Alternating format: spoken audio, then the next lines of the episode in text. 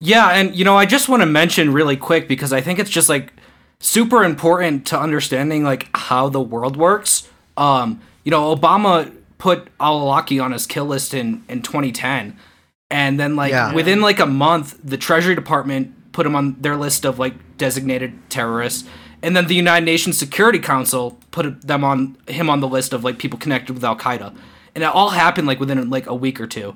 Um, so it was just like you know Obama puts a U.S. citizen on the kill list, and then like all these other like institutions, the Everyone Treasury Department, in, the United Nations, they followed suit to like preemptively legitimize what was coming. And I just think that's like really important to understand uh, for for people who like don't necessarily know the extent to which the U.S. Uh, controls like global institutions. Um, th- this is something that I've talked about like with the IMF and the World Bank in another recent Yeah. article. But like you know, um, they have like a lot of pull over like these supposedly independent organizations, and uh, they preemptively backed Obama's killing of an American citizen. Um, although I will note that you know, it, for those who, who who may not remember, Obama did threaten to drone other American citizens. It was the Jonas Brothers. That's for sure.